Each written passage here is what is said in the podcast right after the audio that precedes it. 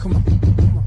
From ghetto to ghetto, the backyard to yard, I sell it with one whip. What up, what up, what up, San Antonio, El Paso, Abilene, people up in Lubbock, people up in the Mile High City in Denver, Colorado, people up in Tyler, people in the Shaw City, people down the whole 305 South Florida region, and my people down in Laredo. You are tuned in here to the Wednesday edition of the Sports Grind. Calvin Casey, Jonas Clark with us producing Spin the One and Twos. Today's show is being presented by Dos Equis, and we are broadcasting here from the Maestro Dobel Tequila Studios. 877 Grind. If you know what you want to talk about, you know the rules. It is open phone lines. The only thing we ask you to do is to call during the breaks and be patient during the long segments and breaks, and we'll get to the phone calls accordingly. Also, keep in mind if you need to reach out to me via Twitter, you can do that at Sports Grind. And if you want to stream the show live and leave comments, um, I'll respond to those and read those on the air in real time, or I'll respond to them later. You can go to the business Facebook page of Sports Grind Entertainment, or you can go to my personal Facebook page. And like I said, you can leave comments and I'll respond to those or respond to them later. And also, if you ever miss any of the shows live, uh, you can always go to sportsgrindonline.com where you can download uh, the podcast daily, seven days a week, 365. And also, if you are traveling or you're in an area or a market that doesn't carry us terrestrial radio wise, also you can use the same website. And if you're having any technical difficulties to listening to your other means, how you consume us, also you can go to sportsgrindonline.com. You can click the play button and we'll be there. 877 grind. What's up, Mr. Clark? You ready? Yes, sir. Ready to rock and roll. All right, so we're into Wednesday uh, now, coming in on a short week, coming off the holidays, just getting back in the saddle. So we've got quite a few things to get to um, in regards to the sports world.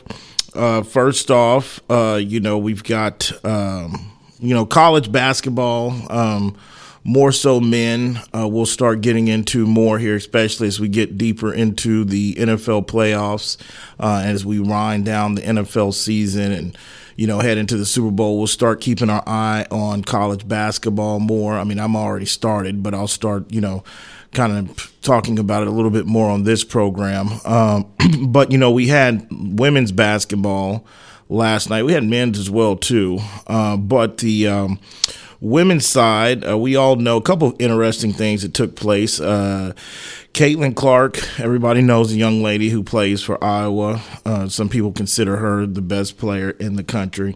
Um, rightfully so. I don't have any pushback. I know there's a young lady at USC I have my eye on uh, in regards to a couple other um, young ladies as well. But she's, it's fair to say she owns the crown. But she hit a game winning shot uh, last night from the logo uh, pretty much almost, you know, from half court. And again, you know, we focus a lot in majority of the masses focus more on men's basketball at the college and NBA level than per se, let's say women's college or WNBA, which I've been, you know, there's been years that I never really mentioned women basketball in this program at all. But the women's game has grown, it's gotten better on both sides, WNBA and college, and it's marketed better.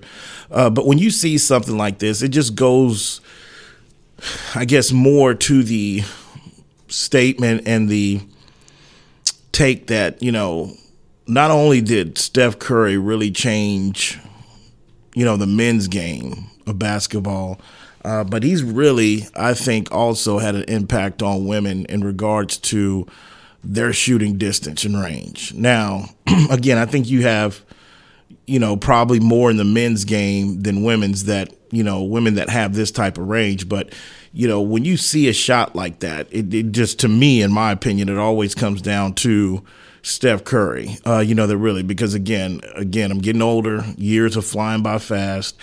And so that means I was old enough to kind of see, you know, the game played at both levels, you know, by both genders. Uh, prior to Steph Curry jumping on the scene. So that's the thing that I see when I see a shot like that. But again, just an amazing shot by her. Also in women's too, not such a being getting that much of attention such as her shot, but um, Grambling State women's basketball team uh, set a Division One. This is an NCAA women's Division One record. Okay, uh, and they defeated a team 159 to 18, and that team that they beat was the College of Biblical Studies. Now, if I do my Roosevelt High School math and money math, that's a victory by 141 points. Um, come on, man. I mean, I've never until this. To be honest with you, I've never heard the College of Biblical Studies. Now, before I even look at what type of university this is or what, by the name, I'm going to assume this is more of like a religious type of school or college. Am I correct? Yeah, according to the, to the ESPN story, uh, the College of Biblical Studies is based in Houston, plays in the southwest region of the Division II National Christian College Athletic Association. Okay, so when you have a team, whether it's men or women, when you have a team that is playing Division One college basketball,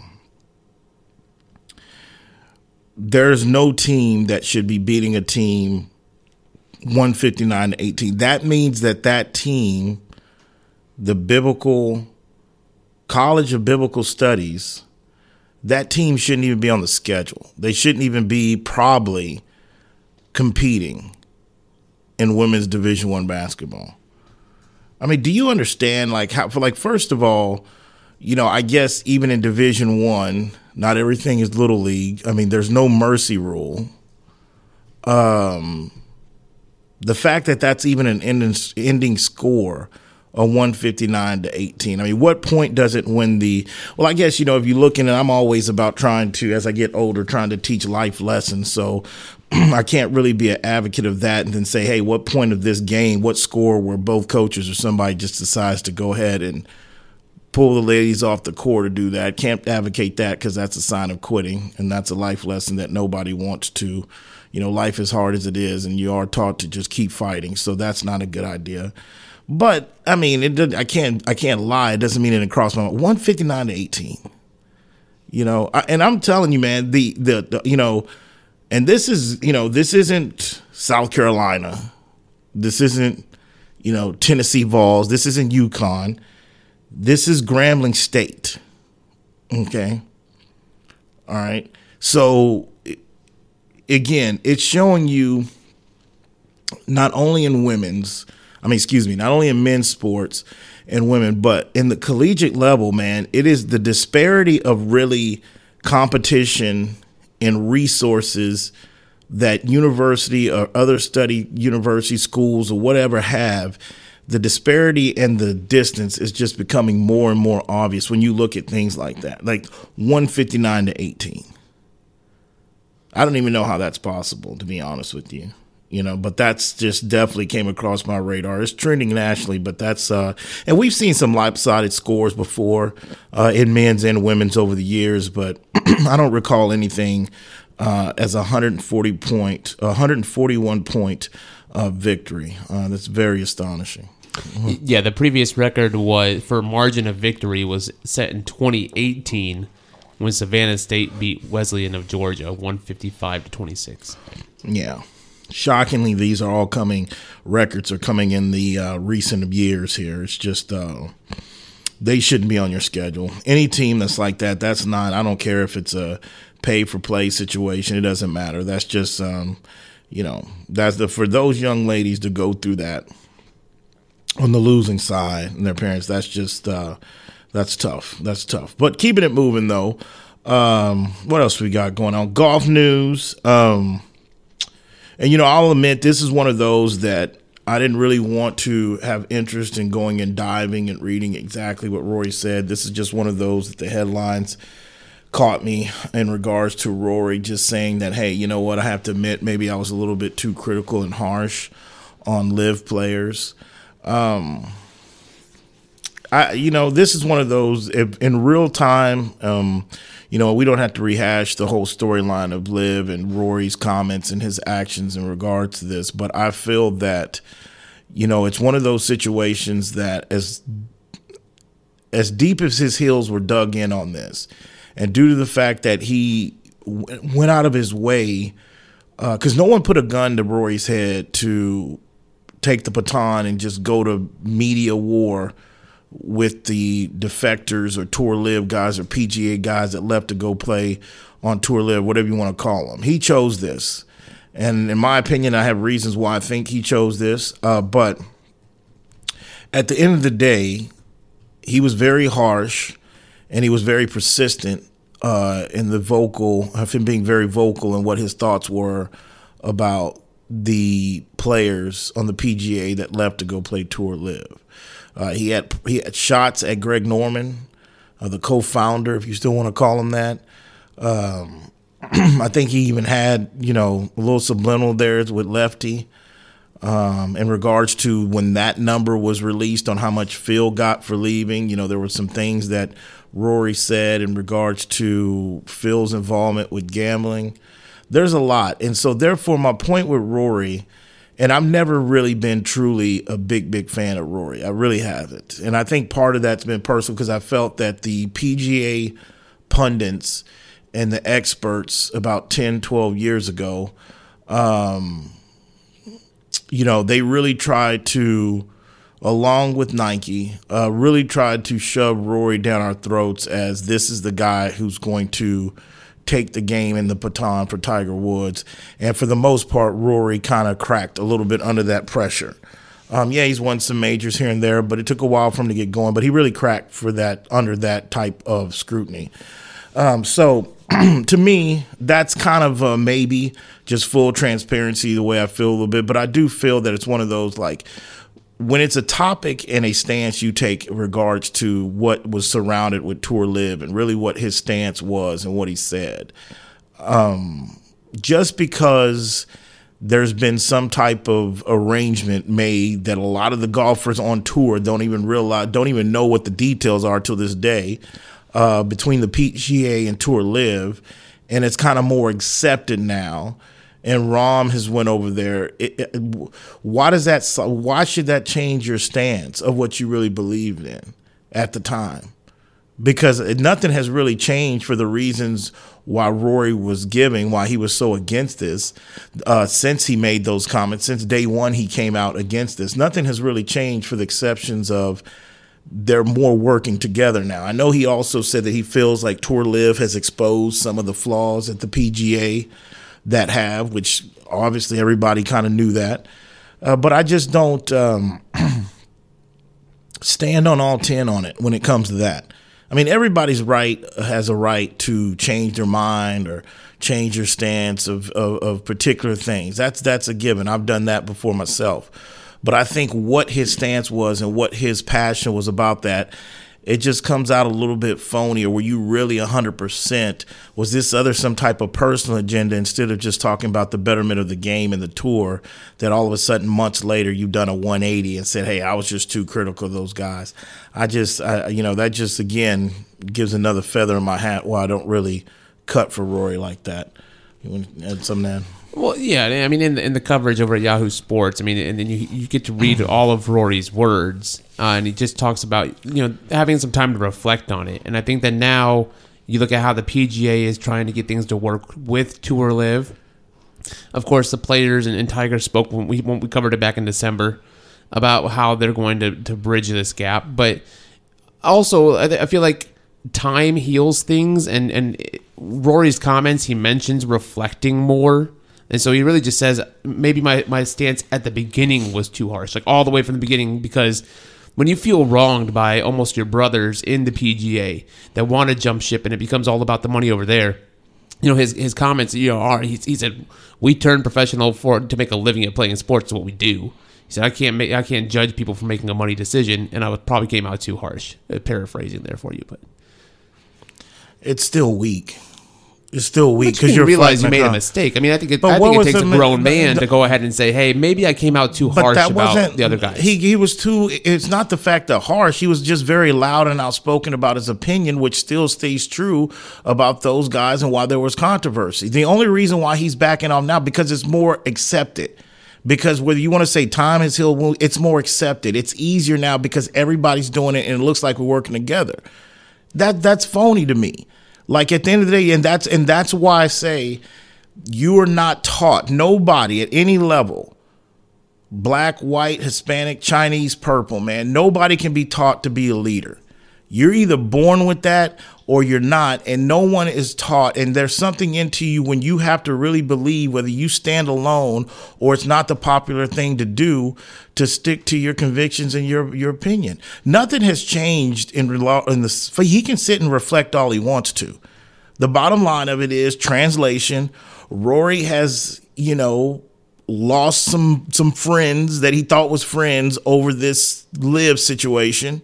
He almost got into a fight a couple months ago at a, at a tournament. Uh, you know the uh, not not the tournament. Excuse me. It was a Ryder Cup. He almost he had change a word that went viral. The bottom line. This is him feeling that he's you know pushed himself into a corner where people have left his side and everybody's moving on and now he feels lonely like he's alone that nobody else is really fighting hard for him so now he's going to give in and join no man no not when it comes to that not when it comes to something like this. We're not talking about giving, living, and forgiving somebody that's made a mistake or somebody that has hurt you or something you've done physical. Like, hey, man, I, you know, I've had time to reflect. I take that back. I was too hard. This is about a stance. This is something that you believed in. Just stand on it, regardless if you're the still the, the one that's you know, fighting the fight. You know, this is more. It Rory's always been one of those guys that has gone, you know, following the masses or whatever the narrative is to him about that time. That's just really what it is. But I mean, it's it, each his own, you know, because a lot of him, including Roy and a lot of those guys that got their name on lawsuits, they still don't know what the details of this whole PGA Tour LIV quote unquote partnership or agreement. But anyway, we've got other things to get to on the docket as well. When we get back, we're going to dive straight into the NFL. I didn't get a chance to talk to it about it yesterday, but the Dallas Cowboys I want to talk about this game, not breaking it down, but really what's at stake against the Commanders now that the Philadelphia Eagles left the door open for that division. Speaking of the NFC East, and I have my thoughts on that. We'll get into that when we get back. You listen to the Sports Grind. Today's show is being presented by Dos Equis Get a Dose. We are broadcasting here from the Maestro Dobel Tequila Studios. We'll be back.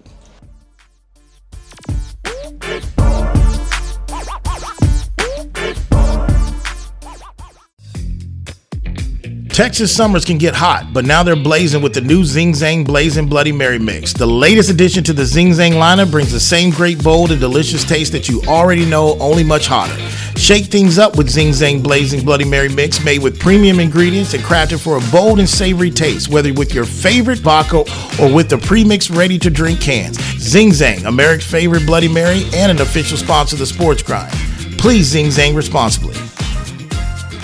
For more than a century, the Pendleton Roundup has defined what it means to be a cowboy. It also gave life to something equally renowned, Pendleton Whiskey, capturing that unique spirit in every bottle and honoring the enduring legacy of the American West. Pendleton Whiskey is made with the finest northern grains and cut with Mount Hood Glacier water, a whiskey that celebrates the cowboy in all of us. That's Pendleton Whiskey. That's true Western tradition. Pendleton is the official whiskey of the PBR Tour. Pendleton Distillers, Lawrenceburg, Indiana. Please drink responsibly. Pendleton Whiskey, official sponsor sponsor of the Sports Grind.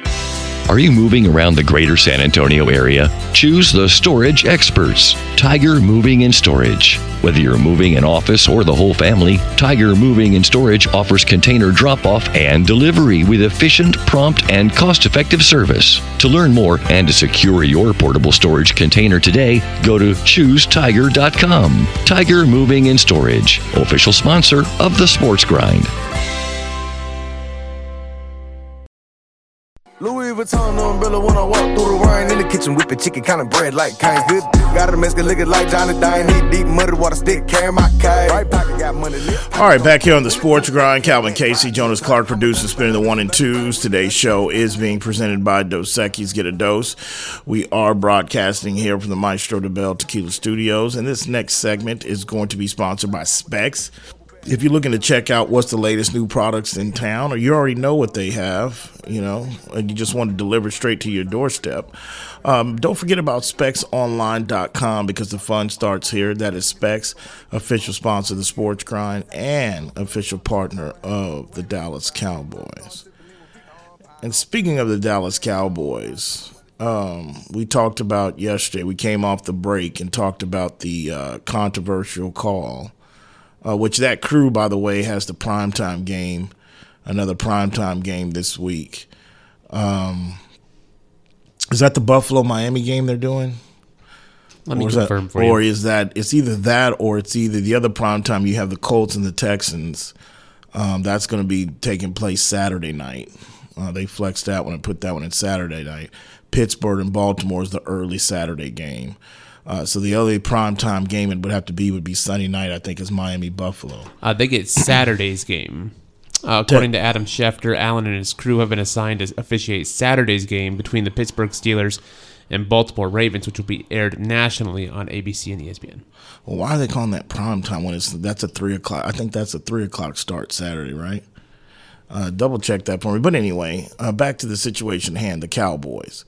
Um, we didn't talk about it too much yesterday. Yeah, three thirty. Yes, I, I hate when people do that. I mean, it's not prime. That's not a prime time game. I mean, prime time is at night at prime time. The headlines I saw was national game, not prime time game. That they were getting a national game, not just a regional.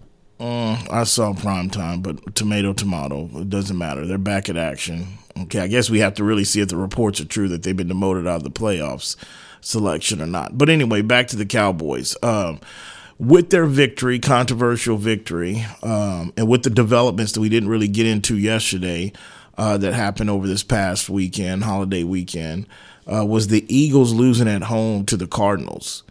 Um, so now that has opened the door for the Dallas Cowboys, if they can go get a win in the nation's capital against the lonely Commanders, who have a lame duck head coach, really whole coaching staff, um, they will win the NFC East.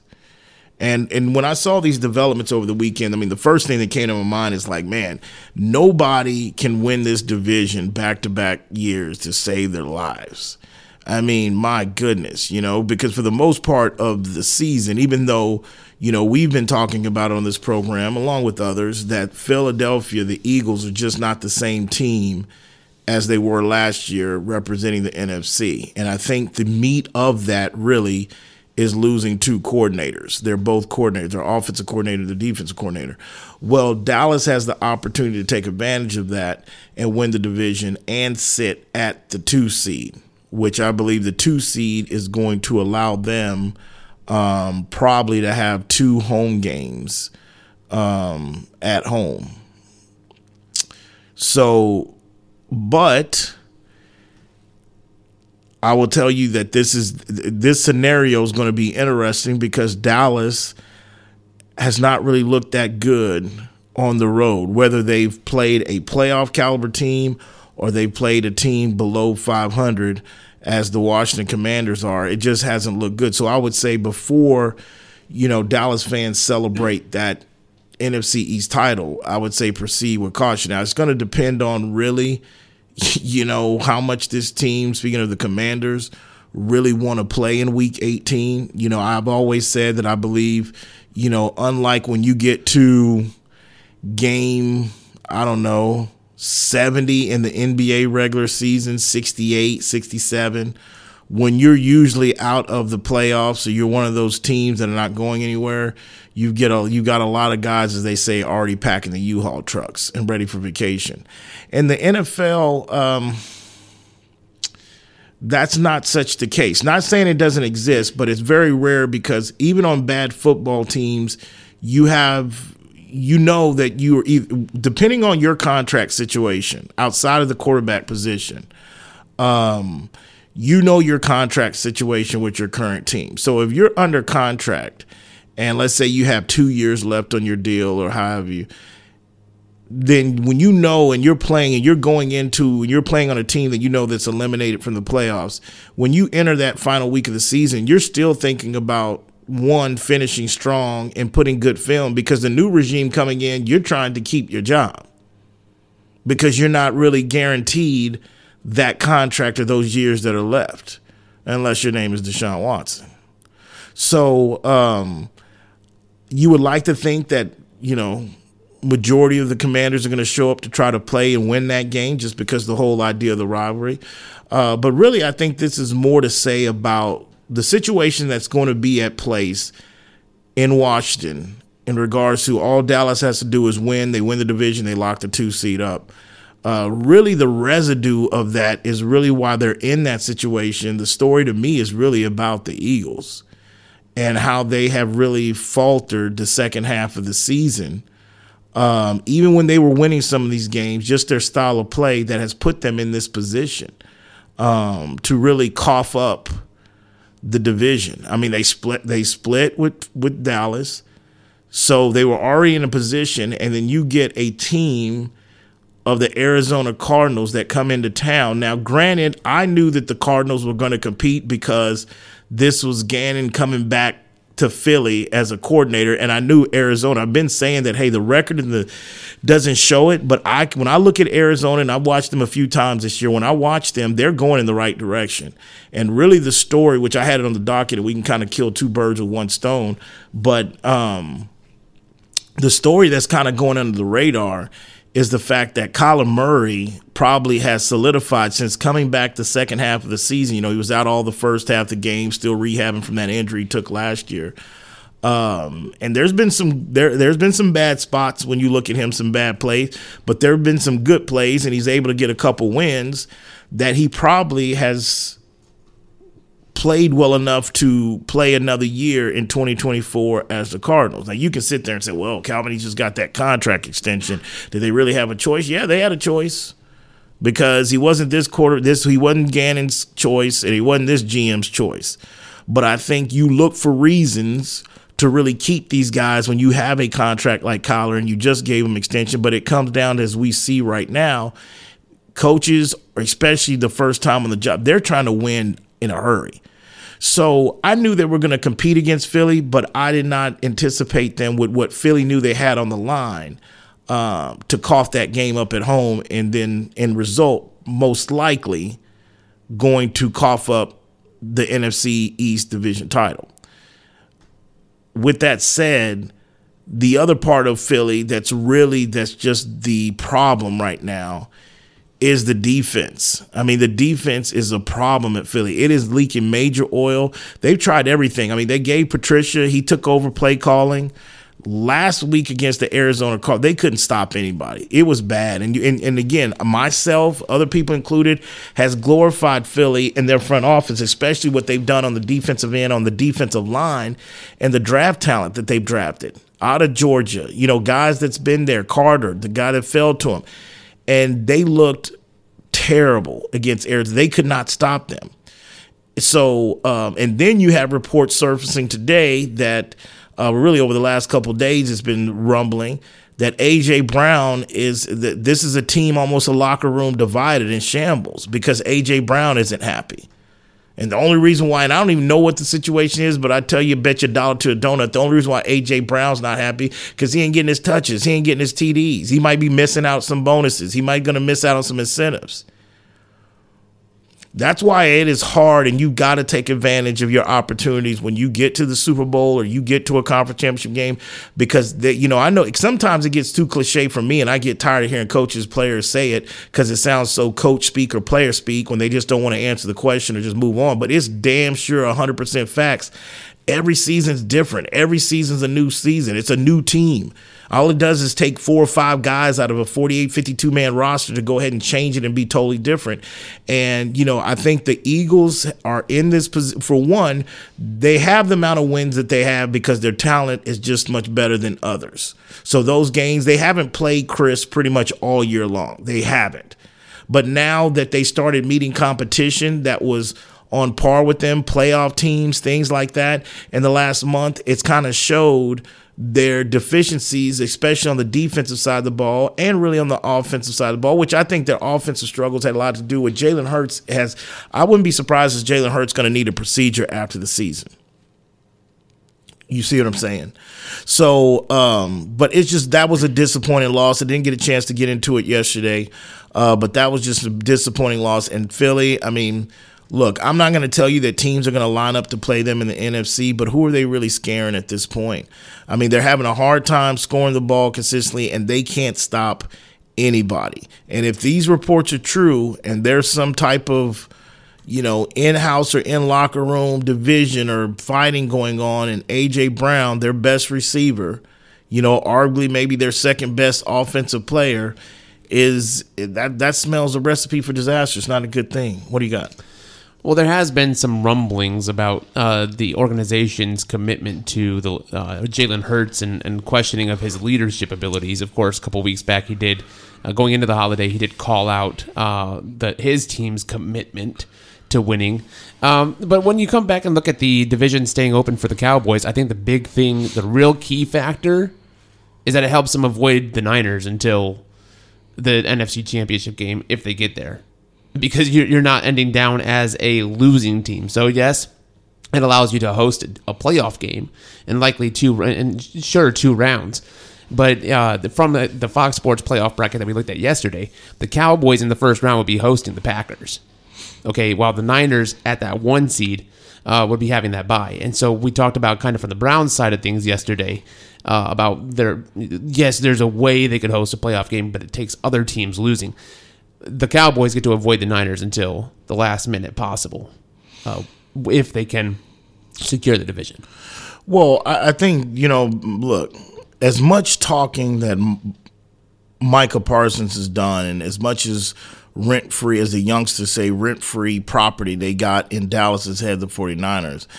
They they if they going where they want to go, they got to see them regardless. You you should want to see them. If you got to see them, and and and, everything Micah Parsons, I've never seen a player, you know, be so obsessed with a particular team that has defeated them in the NFL for that long after that game was played months ago and he just had something on his podcast, you know, on the edge with Parsons or whatever it's called a few weeks ago again about the 49ers. They, they should be wanting to play them maybe first playoff game. So it doesn't, I don't think they're in a notion where like we've got to win now because then we avoid the 49ers. If they're true competitors, which they are, you want the 49ers as soon as you get them because you know where you want to go. And that is to the Super Bowl. You got to go through them. Whether that's the second round, you got to go to Levi Stadium, or it's the A- NFC Championship game. I think really what the motivation needs to be, and really what on their mind is really getting the two seed and winning the division. You know, um, there's players and coaches that got bonuses and stuff for stuff like that, for winning division, all that. I don't necessarily think that they're, you know, from a fan, that's a fan. Not, I'm not saying you, but that's fan thought. Like fans are going to sit there and say, "Hey, man, let's not avoid them until, you know, until the NFC. At least we can say we made it to the NFC Championship game. We don't want to go out one and done." Fans look at that. Players in that locker room, the real ones, they're not. They're not looking at that. Well, I think fans and analysts because we all can see the number in the locker room. You want to believe that you can beat anybody on any given Sunday. Yeah. but the numbers don't lie. The, the Niners are the Cowboys' boogeyman. Right, but I'm saying, but again, this forty, this Dallas team wasn't playing to win the division this year. They wasn't playing to win a playoff game. They're playing to win to get, not even just win to get to the NFC Championship game and win it. That that they've got to. That is one of those. I mean, yes, the analysts. This is what we do to fill up time. We talk about it or whatever. But the reality of it is, this win against the Commanders is for one winning it, winning the division, and locking up to, to get those two home games at home because they're so different from night and day than they are on the road than they're at home. And so really the big prize is not avoiding the 49ers, it's winning the NFC East and also keeping that streak alive. Nobody's won the NFC back-to-back years since Philly did it when Andy Reid there, keeping that going cuz you don't want that to your, you know, arch rival speaking of Philly. And it's really about getting those two home games at home whoever you got coming in in regards of your Dallas. And for Green Bay, because Green Bay still got to beat Chicago to get in, don't they? They've got to win against Chicago um, this week. I mean, they took care of business against Minnesota, which I figured they would. And I think they still got to complete and beat Chicago, which is playing better, which we want to talk about them. But they've got to really beat them because I know you said, well, they'd be looking at the Packers. You know, If the uh-huh. season ended Yeah, today, yeah, yeah. We, we do have still uh, teams yet to clinch on, on on both sides. Yeah. Um, that'd be a tough. I mean, honestly, that would probably be a tough matchup for Dallas. I think Dallas would be okay just because the Green Bay. I mean, the one thing I will tell you, if you're a Packers fan, I mean, your your future's looking pretty good. I mean, you got a you- you've got a good core of young players on both sides of the ball, especially offensively, that are really ahead of schedule, man. I mean, I know when we talked about divisions in August, I kept saying like, man, I keep hearing this people thinking, look, man, if you, I know Aaron Rodgers is left and they replacing Aaron, and we don't know what we have in Jordan Love, but if you look at the rest of their roster, this could be a playoff team. I was like, really? And I was like, you know what? I start to buy into it a little bit more. And look, now we're seeing what those people are saying. Jordan Love looks comfortable more than ever. He's settled in. LaFleur's doing a hell of a job. He's he's proven that it's not just it wasn't about twelve. It just wasn't about him. Um, but yes, in, in Chicago, look, Green Bay has owned Chicago, um, but that is not a layup for, for, for Green Bay. I mean, I think Chicago, uh, it's obviously, you know, the million dollar question with them is what's going to happen with Eberflus and the head coach, which I think this team has played better down the stretch. They've won some games. They've been in games. They look better offensively. They've been one of the top rated defensive teams in the last, for the last like six or seven weeks of the season. Um, but the elephant in the room is that they're going to have the number one pick, courtesy of the Panthers. And uh, it is, I mean, I know it's a story that just we've touched on it a few times here on the show. It keeps going, but it is a very intriguing thing based off the way Chicago has looked for the last month of the season or so uh, and Justin Fields and what they're going to do with Justin Fields. And what is this general manager going to do? Now, um, I had it on the docket in regards to that particular uh, topic, in regards to the Bears and the Justin Fields situation. Um, I did have it that it is also being reported uh, by ESPN's Jeremy Fowler. Uh, he has went on the record and said that his reports are hearing that the Bears um, will be looking for a second and third round pick uh, for Justin Fields pre-draft. Um, first of all, I mean, again, be be cautious and proceed with caution in regards to these reports that come out around this time and especially it's going to get even more as we get into after the Super Bowl and we get into the new league year in March and before we go to the draft because be paying attention whose side is leaking this stuff out because to me, I think that's Chicago who's really putting that out to Jeremy Fowler. And I think the reason why they're putting it out is because I think that they want to create enough of market for Justin Fields in case if that's the decision that they make to move on from Justin Fields because I feel like if you're going to move on from Justin Fields, most likely you're going to move on from Matt Eberflus too. Okay, um, possibly. I think so because because at the end of the day, you know, keep in mind he's a defensive minded coach. And if you move on from Justin Fields, you're moving on him to take another quarterback to push the reset button. Now that's the million dollar question, but the reality of it is is that I believe they put this out here because they're trying to create enough market to where if they decide to go and do that, they possibly may be able to push the bid up to maybe steal a first round for Justin Fields. Because the second and third, if that's true, think about how many guys, how many teams are going to be calling for that to give up a number two and three for Justin Fields, who with the right mind that has the right coaching staff or the right coach that ain't gonna call Chicago and say that's what all y'all want? Which I'm not telling you that you can bona fide for sure get a number one for Justin. I don't know about that. But a couple seconds or a third. 877-37 grind. You listen to the sports grind. Today's show is being presented by Dos Equis. Get a dose. We are broadcasting here from the Maestro Dobel Tequila Studios. Calvin Casey, Jonas Clark producing, spinning the one and twos. We'll be back.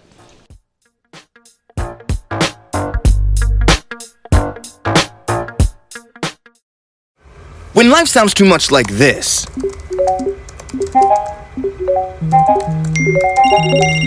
it's time to consider more of this.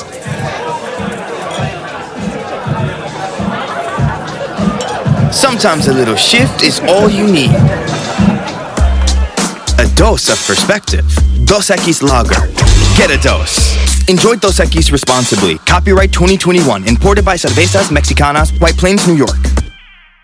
Maestro Dobel Tequila was born from 11 generations of tequila making legacy. It is sourced from a single estate in the volcanic lowlands of Jalisco, Mexico, using the finest 100% blue agave. Double distilled and aged in European white oak barrels, Maestro Dobel's commitment to innovation isn't only to discover new ways of distilling and aging, it's about elevating and crafting a superior tequila that is the essence of mastery. Maestro Dobel is the official tequila of the PGA Tour and an official sponsor of the Sports Grind. Please drink responsibly. It's time to warm up that scoreboard and get ready to bring home the win with Spec's. Spec's has you covered with lower prices on all your favorite fan fuel. From craft beer, rare spirits, and world class wine to chips, dips, and gourmet finer foods. And with same day delivery when you order online or through the app, Spec's is your MVP for the biggest score of the game.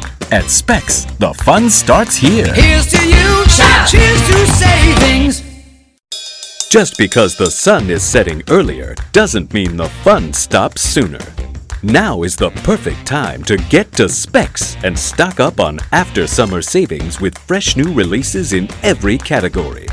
Spec's has Texas' largest selection of lower priced wines, craft cocktail ingredients, and beers that'll have you raising a glass to every sunset. The biggest savings of the season are at Spec's. The fun starts here. Whether you're looking for a date night at the Dominion or a light meal while shopping on the weekend, stop by Tai Lao Orchid at the Dominion. Just five minutes north of the shopping center, Tai Lao Orchid's Vietnamese options are great for dinner or lunch, serving up staples from curry and noodles to the house special nam and seafood lovers steamed clay pot. They're open weeknights from 5 p.m. to 8 p.m. and noon till 9 on Saturdays and noon to 8 on Sundays. That's Tai Lao Orchid at the Dominion, official sponsor of the Sports Grind.